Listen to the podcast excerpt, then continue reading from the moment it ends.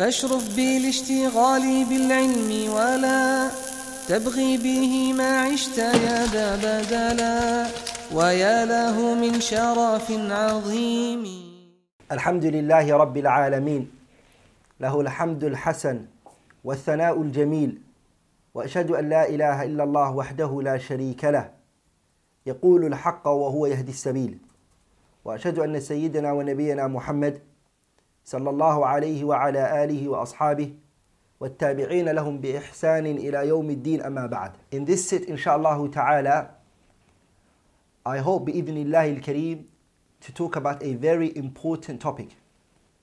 And that topic is فهم العلم وضبطه أهميته وسبل تحقيقه.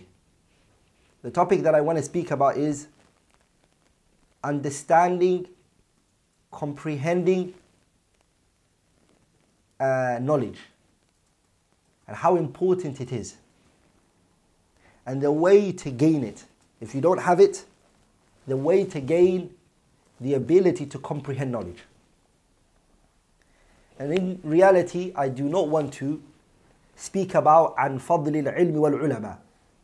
I do not want to speak about the virtue of knowledge and the virtues of scholars and the scholars and the people of knowledge. Because I've spoken about that in many other sits. And the virtue of knowledge is something, inshallah ta'ala, that is very common, well known by everybody. Everybody who has ever read the Quran, who's looked at the Sunnah of the Messenger sallallahu alaihi wasallam, knows the virtue of knowledge and how important it is. And the knowledge that I'm referring to here is the Islamic knowledge, of course. So I'm not going to speak about the virtue of knowledge and the virtue of the people of knowledge. But there is a statement that I do want to bring to your attentions, and that is the statement of Sufyan al-Thawri rahimahullah. He said, ليس عمل بعد الفرائض أفضل من طلب العلم. Sufyan al-Thawri said, there is no action after the obligatory act. There is no action after the obligatory acts that is more virtuous than seeking knowledge. After you pray the salah, after you fast, after you go hajj, after you give your zakat, and other acts that are obligatory, there's nothing that comes before or more virtuous than seeking knowledge. So what this tells us is that knowledge is أعظم القربات, the greatest thing that a person can get closer to Allah with. And it is from the it's from the greatest things you can get closer to Allah with, subhanahu wa ta'ala. And from the greatest acts of worships. It's from those great acts of worships a person can get, can get closer to Allah tabaraka wa ta'ala uh, with. ولذلك الإمام أحمد بن حنبل said العلم لا يعدله شيء Knowledge, there's nothing equivalent to it, there's nothing like it. لمن صحت نيته but it is for the person whose intentions is good. So Imam Ahmed said there's nothing like knowledge if you have good intentions. So any person, فمن كانت نيته صالحة, anybody whose intention is righteous or خالصة, pure, for the sake of Allah ta'ala, then this particular person, there's nothing greater that he can embark on, and there's nothing greater than what he is taking forward or doing than seeking knowledge. And the reason why is because it's miftahu kullu khair. Every key to good knowledge is the forefront for it. So inshallah ta'ala, those two statements of those two noble imams, Sufyan al-Thawri statement and Ahmad ibn Hanbal will give you an understanding of the virtue of knowledge. And of course, as I said, it is something that you will find in the Kitab and the Sunnah, uh, the virtue of knowledge and the virtue of the people of knowledge. But that's not my topic today. My topic, inshallah ta'ala, that I want to speak about in this muhadara, in this lecture, is the issue of understanding knowledge. And this is a part of, it's a chapter that falls under knowledge. Or gaining knowledge. Or the things that a person needs to gain knowledge. ولذلك الإمام الشافعي what did he say? أخي لن تنال العلم إلا بستة سأنبيك عن تفصيلها ببياني Six things is the way a person can obtain and gain knowledge. From those six is understanding and comprehending the religion, uh, comprehending knowledge, understanding knowledge. So our discussion and our talk is about an important topic connected to knowledge, which is fahmul ilm, understanding knowledge. If we look around today, we realize the people who have embarked on wanting to gain knowledge are large in number. السالكون طريق العلم كثيرون. The people who have embarked on the path of wanting to gain knowledge are a lot in number. Go to the Arab world today. Go to Al-Azhar University. Go to Umm al-Qura, to al-Riyadh, uh, Malik Saud, Ja'at al-Imam. Go to Medina University and other universities around the Muslim world. And look at the number of people you will see who are enrolling, who are already studying there, and the ones who are, who are applying, it's a large amount. Alhamdulillah. It's something that brings happiness and joy to the heart. But لكن الثابتين على طريق طلب العلم والاستزادة منه قليلون. But the ones who are steadfast on seeking knowledge, in wanting to increase in knowledge, are very little in number. So those who take the path of wanting to gain knowledge, applying for universities and wanting to study and going and enrolling and whatnot, are large. But the ones who are steadfast on that road, who are consistent, who don't stop learning, they know that they ha- they're going to go, they, they, that studying doesn't have no end point, that it's continuous. Those are little in number. They're not a lot.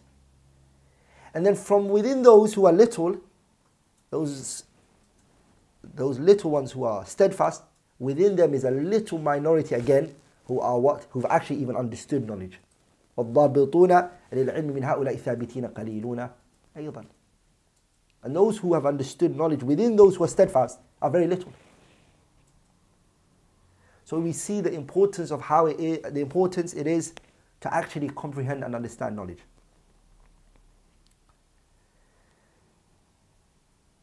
Understanding knowledge, it is the objective of what knowledge is. And it is the ultimate goal of what knowledge is, is to actually understand it and comprehend it. It is not memorizing. And that is not me belittling the importance of memorizing. But it's not you memorizing hifdul masaid, that you memorize this mas'ala, this mas'ala. Rather, what it is, is, is معرفة أصول العلم. You know the foundations of knowledge. وقواعده وكلياته التي تتفرع عنها أما منها الجزئيات. You know the foundations and you know the principles where all of these sub branches have been derived from. And if, my beloved brothers and sisters, you don't have understanding, لا يتمكن الإنسان من القياس. You can never do analogy. كما لا يتمكن من الاستنباط والحكم الصحيح من المسائل ورد, ورد الشبهات حول مسائل العلم. And you won't also have the ability to extract ruling from the Kitab and the Sunnah. And you will not also conclude with a correct ruling in matters of the religion you speak about. You will also not be correct in responding and defending and debunking doubts that are thrown at Islam. You won't be able to debunk it and refute it and respond to it. You will also not be able, without understanding and comprehending, you'll also be, you'll also be without, uh, or you'll be a person whose mistakes are more than his, the things that he gets right. And also, you will have tanaqud, contradictions. And how would you have contradictions? تفريق بين المتماثلين والتسوية بين المختلفين مختلفتين المختلفين two things that are the same two things that are the same you're going to defi- divide between the two of them. And you're going to place each one with a different ruling when they're the same. Or you're going to bring together two things that are different and give them both the same ruling. Tanaqudat, contradiction is going to happen. And why is that? Is because you don't have understanding, you don't have dabt. And that is what Allah subhanahu wa ta'ala mentions in the Quran. And He states subhanahu wa ta'ala. He says in the Quran, in Surah Ankabut, ayah 43, Allah says, وتلك الأمثال نضربها للناس وما يعقلها إلا العالمون. Allah says, and like that we give parables. Parables. نضربها للناس we give these parables for the people وما يعقلها إلا العالمون and no one يعقلها means أن يفهمها no one understands it except the people of knowledge so this ayah what does it show فدل على على أن العالم لا يكون عالما إلا أن يكون صاحب فهم that a scholar is not a true scholar until he understands And my beloved brothers and sisters, look, just because huh, a person has memorized masail, that doesn't necessarily make him a person of knowledge. What makes him a scholar is الفهم وضبط المسائل أصوله وقواعده He knows the usul of this knowledge. He knows the principles that it stands on. التي تتفرع منها الجزئيات that all these sub branches is coming out from, he knows exactly the usul that it's coming out from. Based on this ayah. As for the general mass, for them, they won't understand Allah's parables and Allah's amthila. وتلك الأمثال نضربها للناس وما عقلها إلا العالمون. There's an ayah in the Quran that proves the general mass they get confused with Allah. ولذلك what did the Jews say? And the disbelievers? إن الله لا يستحي أن يضرب مثلا ما بعوضة فما فوقها فأما الذين فأما الذين فأما الذين كفروا فيقولون ماذا أراد الله بهذا مثلا The disbelievers, their response is when they look at Allah's parables and examples that He gives, ماذا أراد الله بهذا مثلا What did Allah intend behind this parable He's given? It's not making sense. One time He's talking about uh, one time He's talking about this, whatever. What is this that he's trying to say? You see, they don't understand it, they don't comprehend it. Also Allah subhanahu wa ta'ala he says وَدَاوُودَ وَسُلَيْمَانَ إِذْ يَحْكُمَانِ فِي الْحَرْثِ إِذْ نَفَشَتْ فِيهِ غَنَمُ الْقَوْمِ وَكُنَّا لِحُكْمِهِمْ شَاهِدِينَ ففهمناها سليمان وكلا آتينا حكما وعلما. الله tells us وداود وسليمان إذ يحكمان في الحرب. نمي لي داود and سليمان they judged a matter. The father داود got it wrong and سليمان got it right. Allah then says ففهمناها سليمان وكلا آتيناه حكما وعلما. This matter داود didn't understand it. Nabiullah Sulaiman understood it. Allah subhanahu wa ta'ala, He is saying, We gave Sulaiman the understanding here. But both of them, we've given them what? Hukman wa ilman. Both of them have knowledge, and both of them were rulers, and they had judges. They were judged. But look, the understanding he was given to Sulaiman. When Sulaiman is the son, and the father is Dawood. Sulaiman is younger, Dawood is older because he's the father. But this shows you that Allah Ta'ala, He gave Sulaiman the understanding in this particular situation. Also Allah Ta'ala He says in the Quran, in Surah Yusuf ayah 2, إِنَّا أَنزَلْنَاهُ قُرْآنًا عَرَبِيًّا لَعَلَّكُمْ تَعْقِلُونَ Allah says, we sent down إنا أنزلناه we sent this Quran قرآن عربيا لعلكم تعقلون we sent down this Quran in the Arabic language why لعلكم تعقلون أي the word عقل is meant here والمراد بالعقل here هنا is what الفهم لعلكم تفهمون so you can understand that you can comprehend also Allah تبارك وتعالى he says يؤتي الحكمة من يشاء Allah gives wisdom to whoever He wills. وَمَنْ يُؤْتَ الْحِكْمَةَ فَقَدْ أُوتِيَ خَيْرًا كَثِيرًا And whoever is given wisdom, then he has been given a lot of good. What is the wisdom? We hear this common use of the word wisdom, wisdom, wisdom. What does the Sharia observe wisdom as? And what is hikmah? Abdullah ibn Abbas, Turjuman al-Quran, the commenter of this Quran, the great noble companion, what did he refer? He said, Al Hikmah, wisdom is Al Quran, the book of Allah. Wal Fahmu fihi, and comprehending it. Wisdom is the Quran and understanding the Quran. So if you understand the book of Allah, then you're upon wisdom. And you know the Prophet alayhi salatu wasalam, what did he do dua for? Nabiullahi, uh, what did the Prophet do dua for? Ibn Abbas. Radiallahu ta'ala anhuma. Abdullah ibn Abbas, what did the Prophet make dua for him? Faqihu fi din wa alimhu ta'wil. Allahumma faqihu. Oh Allah, give him understanding. Give Ibn Abbas understanding of the religion. And also teach him the commentary of the Quran.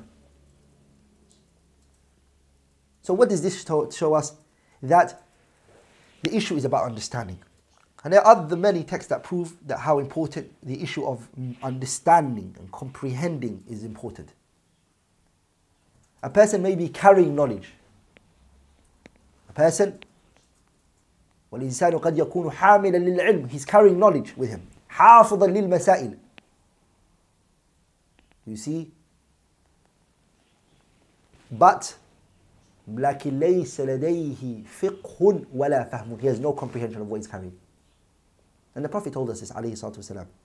He said, نظر الله امرأ May Allah glow the face of a person.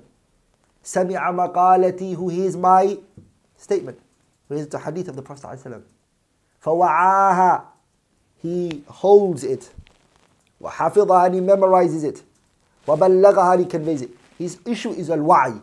His Wa'i, فوعاها is like a vessel where you, put, where you pour a water into a, a cup. The cup will hold it for you.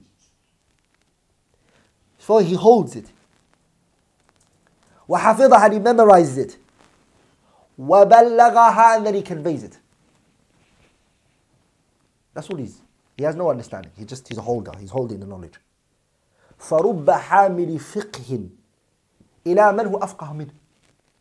For verily فرب حامل a person who is carrying that knowledge sometimes may pass it to a person who knows it more than he does. He'll say, just give me the hadith, what is it? Jazakallah. And he will extract 50, 20, 70, 80, 90 masail from this one hadith. Because he understanding. But this one's memorized it for him. فرب حامل فقه إلى من هو أفقه منه. This person passes it over to this other person, he memorizes. He himself may have understanding of it, no problem. Sometimes he may understand it. But this person who he's passing it over to has more understanding than he does. ولذلك there used to be a man who used to be called حمار الفروع. The reason why they called him is because the Kitab al-Furu' by Ibn Muflih, is a fiqh Hanbali book, it was said that he memorized all the top of his head. He knew it all. And they used to just ask him to read it on them, and they used to extract it and explain it. He was a memory, he didn't understand it. He was a, he was a donkey in the fact that he was just carrying the book, but he didn't understand it. He didn't understand what he had memorized. So, what does this mean? The one who transmits an information to you doesn't necessarily mean he understood it. Another person may hear it and be able to extract more from it. And the Prophet said, وَرُبَّ حَامِلِ فِقْهٍ لَيْسَ بِفَقِيهٍ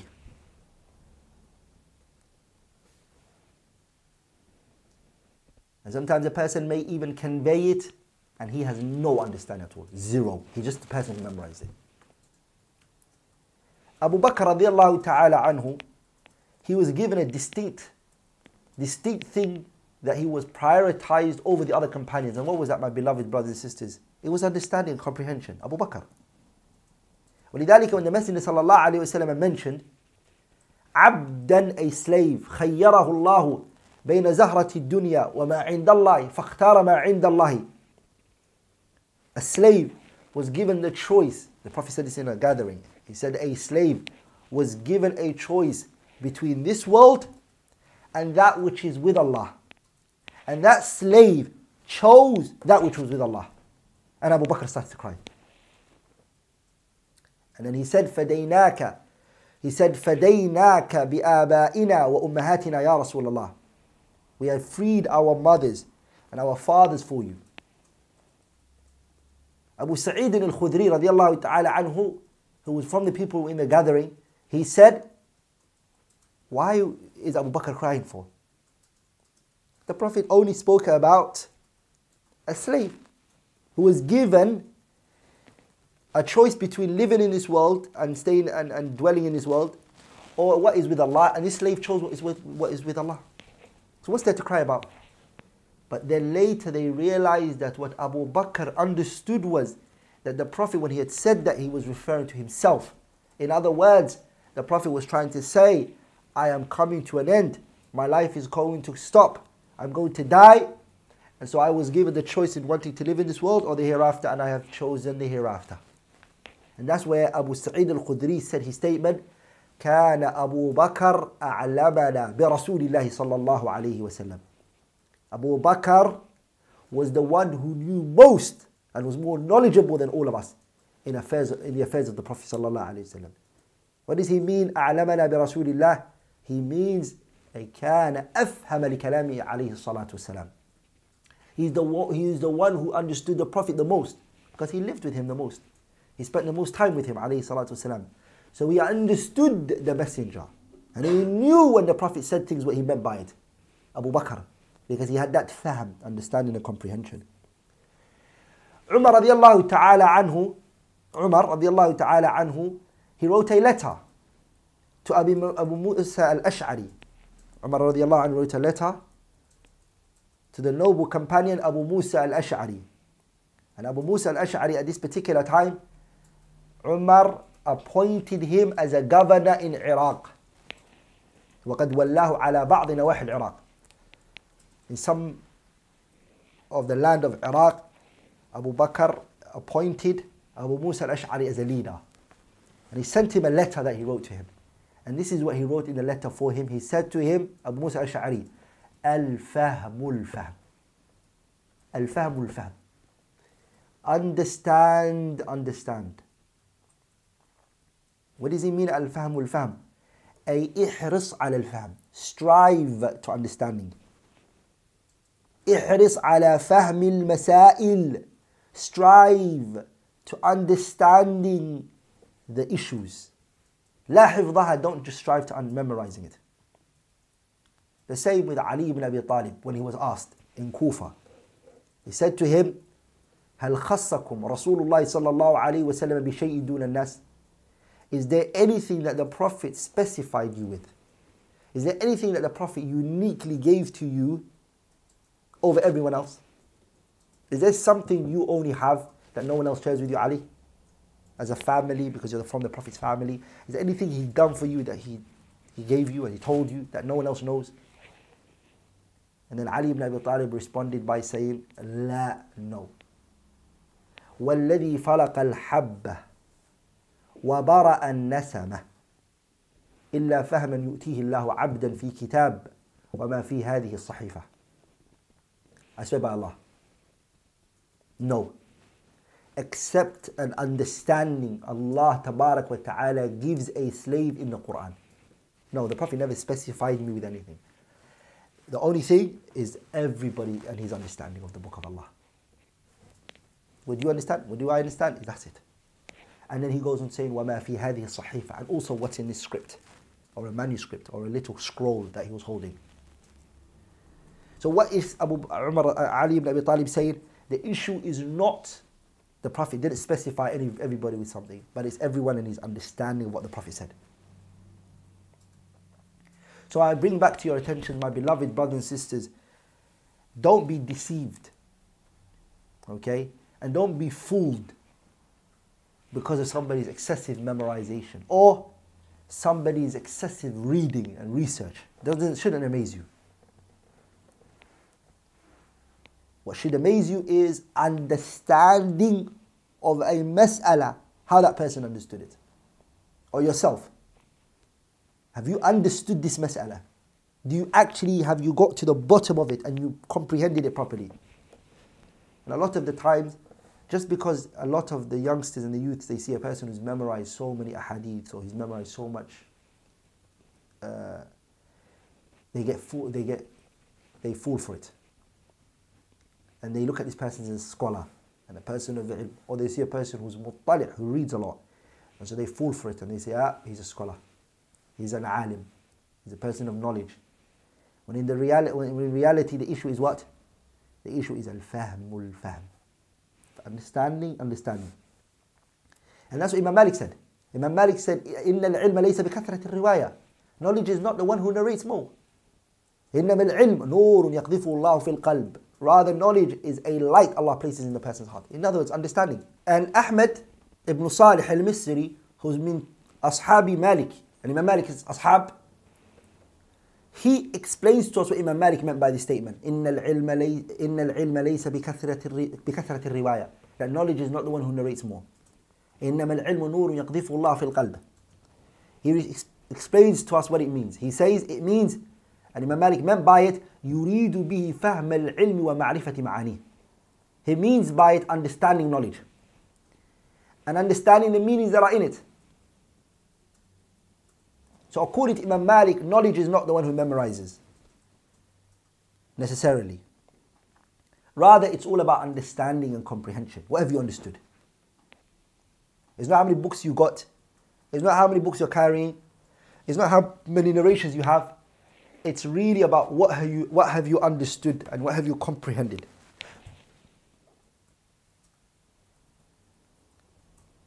So again, my beloved brothers and sisters, Al-ilmu huwa al-fahm. Knowledge is understanding and comprehending. Understanding kalamullah, Allah subhanahu wa ta'ala speech. وكلام رسوله and the speech of the messenger صلى الله عليه وسلم. And both of the kalam of Allah, the speech of Allah, and the speech of the messenger الله عليه وسلم يضبط ذلك وفق أصول العلم وقواعده. It's all in accordance to the foundations and the principles of the people of knowledge. That every dalalatul, the dalala of this nusus, dalalatul alfaz, dalalatul iltizam, I mean dalalatul tadammul, dalalatul iltizam, dalalatul al-mutabaqa, it's all in accordance. And that every nas, you proper understand what it means. correctly based upon is it am, is it khas, is it mujmal, is it mubayyin, mubayyan, is it muhkam, is it mutashabih, and how is it zahir, is it muawwal, is it nas, all of those, you have it properly. If you're doing takhrij of hadith, you go according to the usul and the qawa'id of the people of hadith. And that you understand what they mean by when they say things. And inshallah ta'ala, examples I'm going to be giving you excessively to show you how people don't understand masail al-ilm. Talabatul ilm. Some dakatira, doctor, some problems they fall into because fahmul ilm. Ibn Abdul Barr said something in support of what I've just mentioned. He says, وَالَّذِي عَلَيْهِ جَمَاعَةُ فُقَهَاءِ الْمُسْلِمِينَ The scholars, the jurists, the majority of them are of, and this is what they say, وعلماء دم الإكثار دون تفقه ولا تدبر. This is what the scholars are upon, which is what? Rebuking a person in increasing knowledge without understanding what he previously took. Don't take on more if you haven't understood your previous knowledge. If what you've already taken before, you don't even have it in your brain and you haven't understood it. Because the issue is al-fahm wal-fahm, understanding and comprehending. Imam al-Khatib al-Baghdadi rahimahullah. Ibn Abd al-Barr is what? Hafidh al-Maghrib. And Khatib al-Baghdadi is Hafidh al-Mashriq. So both of them, we tend to always mention them together. Khatib al-Baghdadi, what did he say? He said, إن العلم هو الفهم والدراية. Knowledge is about understanding and comprehending. وليس الإكثار والتوسع في الرواية. And it is not increasing in the issues of narrations. Going too much into it without having any understanding of it. Some people, what they do is they want to memorize the rijal and they want to memorize the ansanid and they want to, mem- which is good, which is good. But he doesn't even understand what the Prophet is saying here. And he doesn't understand the matan of the hadith, what the Prophet is instructing here. He doesn't understand it. This is a mushkila. ولذلك ابن القيم رحمه الله says فالفهم نعمة من الله على عبده understanding is a blessing from Allah upon His slaves. وَنُورٌ يَقْذِفُ اللَّهُ فِي قَلْبِهِ And it is a light that Allah places and throws in the heart of a person who He loves. يعرف يعرف به ويدرك ما لا يدرك غيره. And with this light, he starts to understand and comprehend that which others can't comprehend. ولا يعرف فيفهم من النص. So this person, look how Allah has blessed him so much. فيفهم من النص. He starts to understand from the text ما لا يفهم غيره. Other people can't even understand this from it. Allah has given him the ability to understand this from it. You see, مع استواهما في حفظه وفهم أصل معناه. Even though the, the other people, they share memorization with him. And they all share the fundamental understanding, but then he has some extra understanding which Allah has uniquely given to him. You see?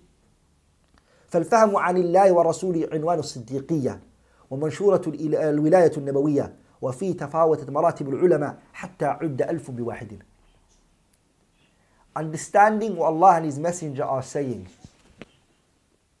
is the title of Siddiqiyah. And it is also the station and the positions uh, that prophets and messengers have held. And based on understanding تفاوتت مراتب العلماء the stages and the levels of scholars differed. They were not all the same. Based on what? Al-fahm. Based on understanding. حتى عد ألف بواحد until a thousand scholars or a thousand of them became equal, equal to one. Thousand became equal to one. Because how, how much understanding comprehension he had. So my beloved brothers and sisters, al-ilmu, knowledge, ليس كثرة المحفوظات. It is not about memorization of excessive number of things. ولا سعة الاطلاع and it is not how much books have you read and how much rasail have you gone through. No, it's not. And it is also not والاستكثار من الشيوخ والدروس I went to this حلقة and I met this sheikh and he's one of my teachers and so is my teacher and so is my teacher. That's not knowledge. بل العلم في حقيقة الأمر but knowledge in its real essence is what? هو الضبط والفهم فيه لا غير. It is precision. It is precision in knowledge, accuracy in knowledge, and understanding, comprehending it. Nothing else. That's what it bottles down to. Now, I am not saying that one should not read. كلا ثم كلا. And I am not saying a person should not memorize. And I am not saying a person shouldn't increase in the number of scholars he goes to and he takes knowledge from. Abadan, I'm not saying this. But I'm saying that the asal of knowledge and the true essence of knowledge is al-fahmu wa fihi. It is precision in knowledge and understanding and comprehending knowledge. Wallahi, anyone who does not understand knowledge, تخبط في أحكام وفتاوي, you will start to see how awkward and how contradicting his rulings and verdicts are. والتبس عليه المسائل and issues start to mix up with for him. And that individual فيفرق بين المتماث... فيفرق بين المتماثلات. You start to see him dividing between things that are the same. ويسوي بين المفترقات. And then he makes the two opposites, he, try, he tries to bring them together. Or he makes them uh, and gives them the same ruling. And anybody, brothers, today, المتأمل في واقع المسلمين اليوم if you look at the situation of the Muslims today especially you focus on فيما ينشر the things that are spread the articles that are written you realize that عدم الضبط والفهم lack of precision in knowledge and lack of comprehension in knowledge هو سمة البارزة it is the true sign that is prevalent amongst the Muslims today especially especially في ظل وسائل التواصل الاجتماعي especially on social media social media has opened the doors for every single person to put forward what he believes. Everybody, كل يقول ما ما يشاء. Every single person comes and he says what he wants. One person will come, he will speak about a matter, يتبعه الآلاف, a thousand people are going to follow him. Rather, بل ملايين, millions. So this person becomes fascinated with himself, and then he starts to speak about more issues of knowledge, ويتخبط فيه, and then he comes with contradiction, things that are incorrect. Comes with fatawa غريبة, شاذة, that goes against the قواعد and usul. And the reason for that fitna that's happening is that the ummah is suffering from is is due to عدم فهم العلم وضبطه. There's no comprehension of knowledge and there is also no precision in it. How has the ideology of ISIS and the Khawarij قديم الزمان before and even till today how has it spread إلا بسبب الجهل the reason why it spread is because of ignorance and the people got affected by these people the ignorant individuals the people who did not have ضبط العلم who didn't understand knowledge huh, started to become affected by these khawarij and they themselves they didn't have ضبط العلم and فهم العلم he has an ayah with him he's memorized the ayah he's memorized the hadith لكن لا فهم له there's no comprehension.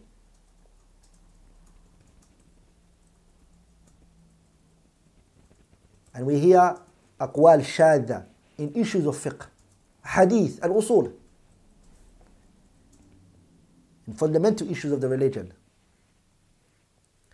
Based on that, my beloved brothers and sisters, it, beca- it becomes clear to each and every one of, us, of, our, of every one of us the importance أهمية فهم العلم وضبطه the importance of comprehending knowledge, being having precision in knowledge, and giving importance to this uh, part or this topic, how important it is, it becomes clear to us.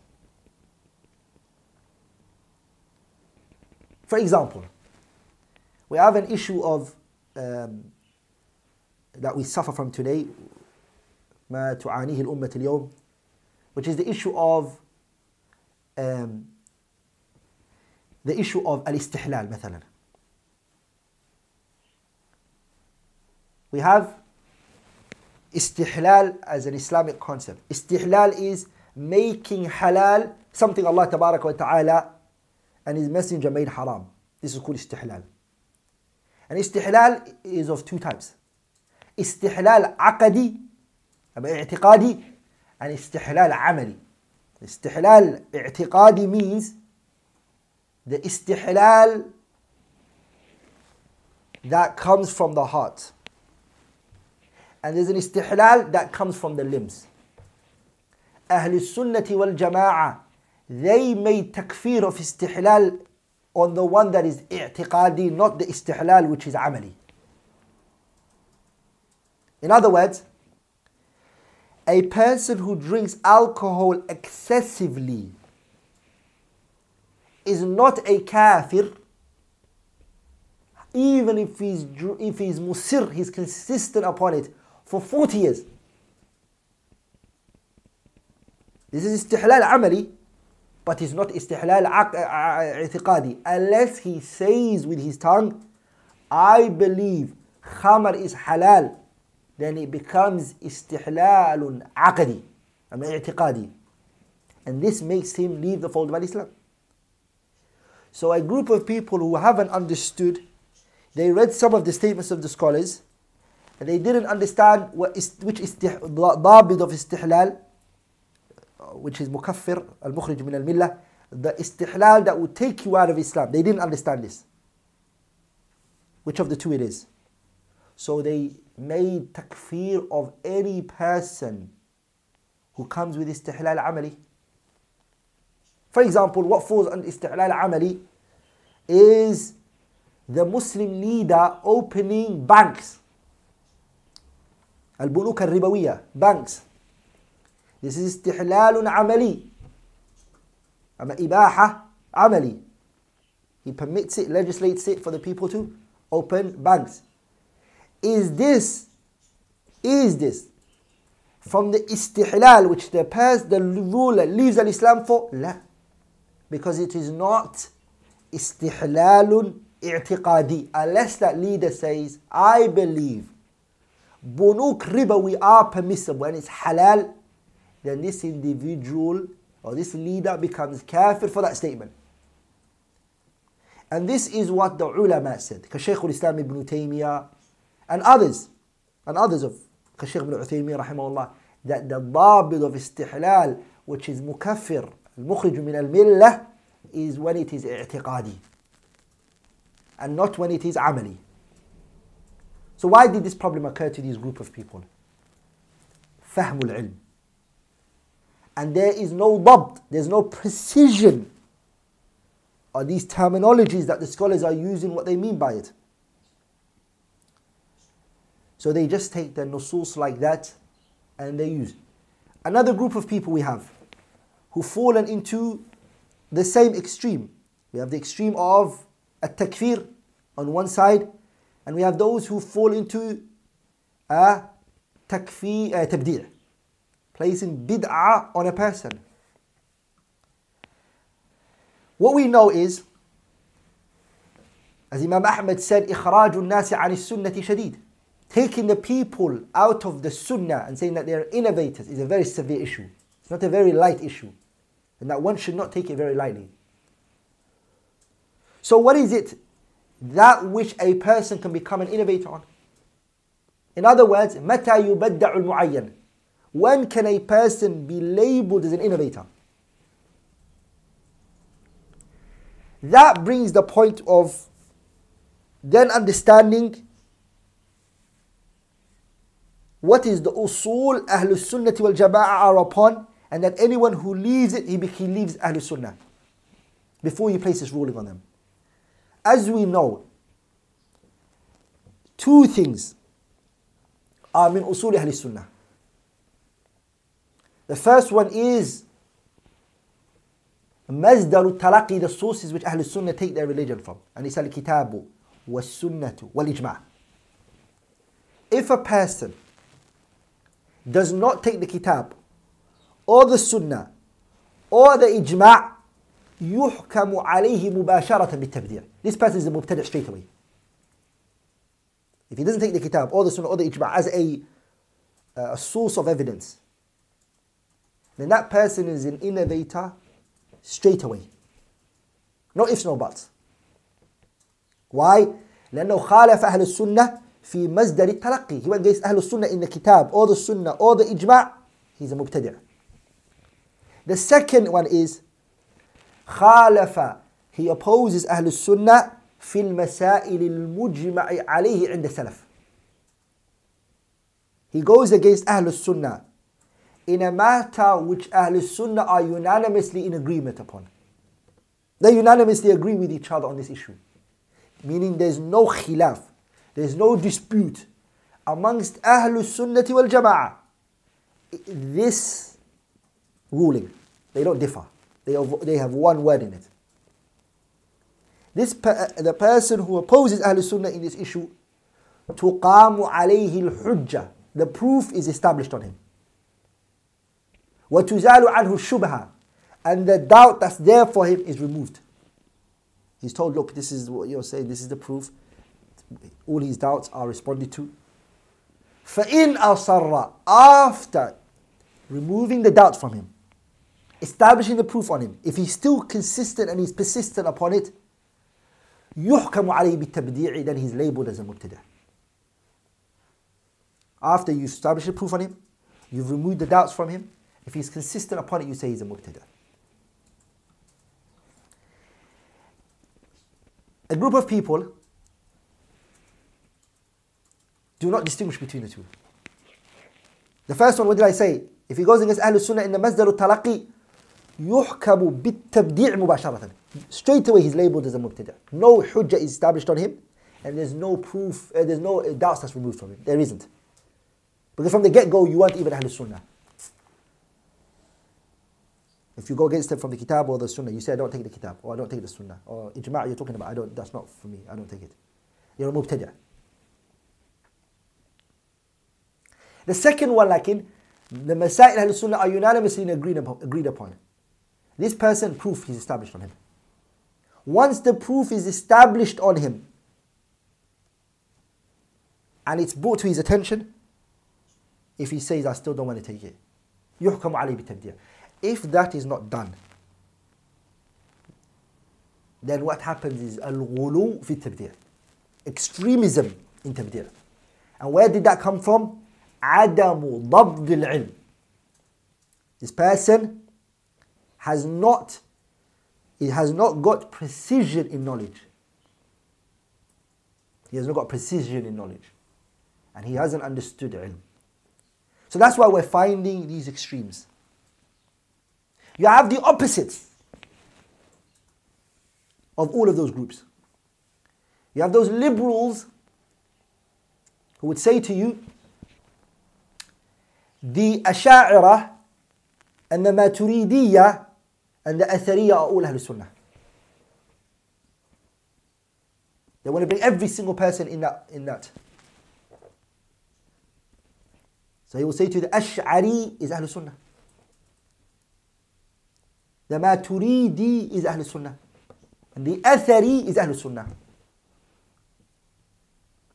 When you say to him, where did you get this from? He'll say, Shaykh al-Islam ibn Taymiyyah said the Ash'ari of Ahlul Sunnah. But due to his lack of understanding and comprehending that according to the ulama statement is that the mustalah ahli sunnati wal jama'ah has a usage which is general and it has a usage which is specific. So when they say that the Asha'ira are Ahlul Sunnah, they mean when we look at them in regards to the Rafidah. They're Sunnis. But when we look at Ahlul Sunnah uh, within, our, within the realms, they're not. ولذلك ابن تيمية says clearly, he says, فلفظ أهل السنة يراد به من أثبت خلافة الخلفاء الثلاثة فيدخل في ذلك جميع الطوائف إلا الرافضة. You see? All the groups will fall under أهل السنة in when we look at them from uh, when we're comparing them to the رافضة. فيدخل في ذلك حتى المعتزلة. ابن تيمية said even المعتزلة will enter أهل السنة but the usage which is عام. وقد يراد بأهل الحديث والسنة المحضة فلا يدخل فيه إلا من يثبت إلا من يثبت الصفات لله تعالى. And there's a second usage, which is what? The Hadith was Sunnah are only referred to as Ahlul Sunnah. Al-Mahdha, the pure ones.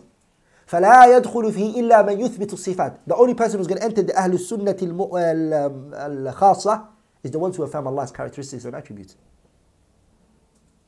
You see, my beloved brothers and sisters, and Ibn Taymiyyah explains this in more details in his Sharh of Al-Asfahaniyah. So where did this problem come from? It came from عدم الفهم وضبط العلم. Lack of understanding and not comprehending. Those issues were aqidah related matters. They were aqidah related. Issues that there was no ضبط العلم or manhaj related issues. Now let's go to issues that are الخطأ في المسائل الفرعية ما مسائل الفقهية الخطأ في المسائل الفقهية like you see mistakes that people come with in matters of fiqh due to عدم الفهم للعلم وضبطه. For instance, not being able to distinguish between ملك المنفعة and مالك الانتفاع. What's the difference between ملك المنفعة and مالك الانتفاع? What, what's the difference between the two? And having khalal, deficiency, having khalal, deficiency, in not being able to distinguish between what is milkul manfa'a and malikul intifa' brings a lot of dis, uh, destructive uh, rulings. And what's the difference between the two? Milkul manfa'a and uh, malikul intifa' is a person can go to a masjid and benefit from it. Okay? He can benefit from this masjid. And he can sleep in, in the masjid. And he can read Quran in the masjid. Okay? And he can sit there all day. No one's going to stop him. Also, the main public roads, you're allowed to drive on it. You're allowed to benefit from this place. But can you say, because I'm benefiting from the masjid, I can now go and sell the masjid? Whereas your house, not only are you able to benefit from it, but you're also able to sell it and benefit money from it and get, gain something from it. So the fuqaha distinguish between what is milkul manfa'a and malikul intifa'. Here, this person has the rights to benefit, but he doesn't have the rights to say, I'm benefiting from it, so I'm allowed to sell it and get more benefit from it.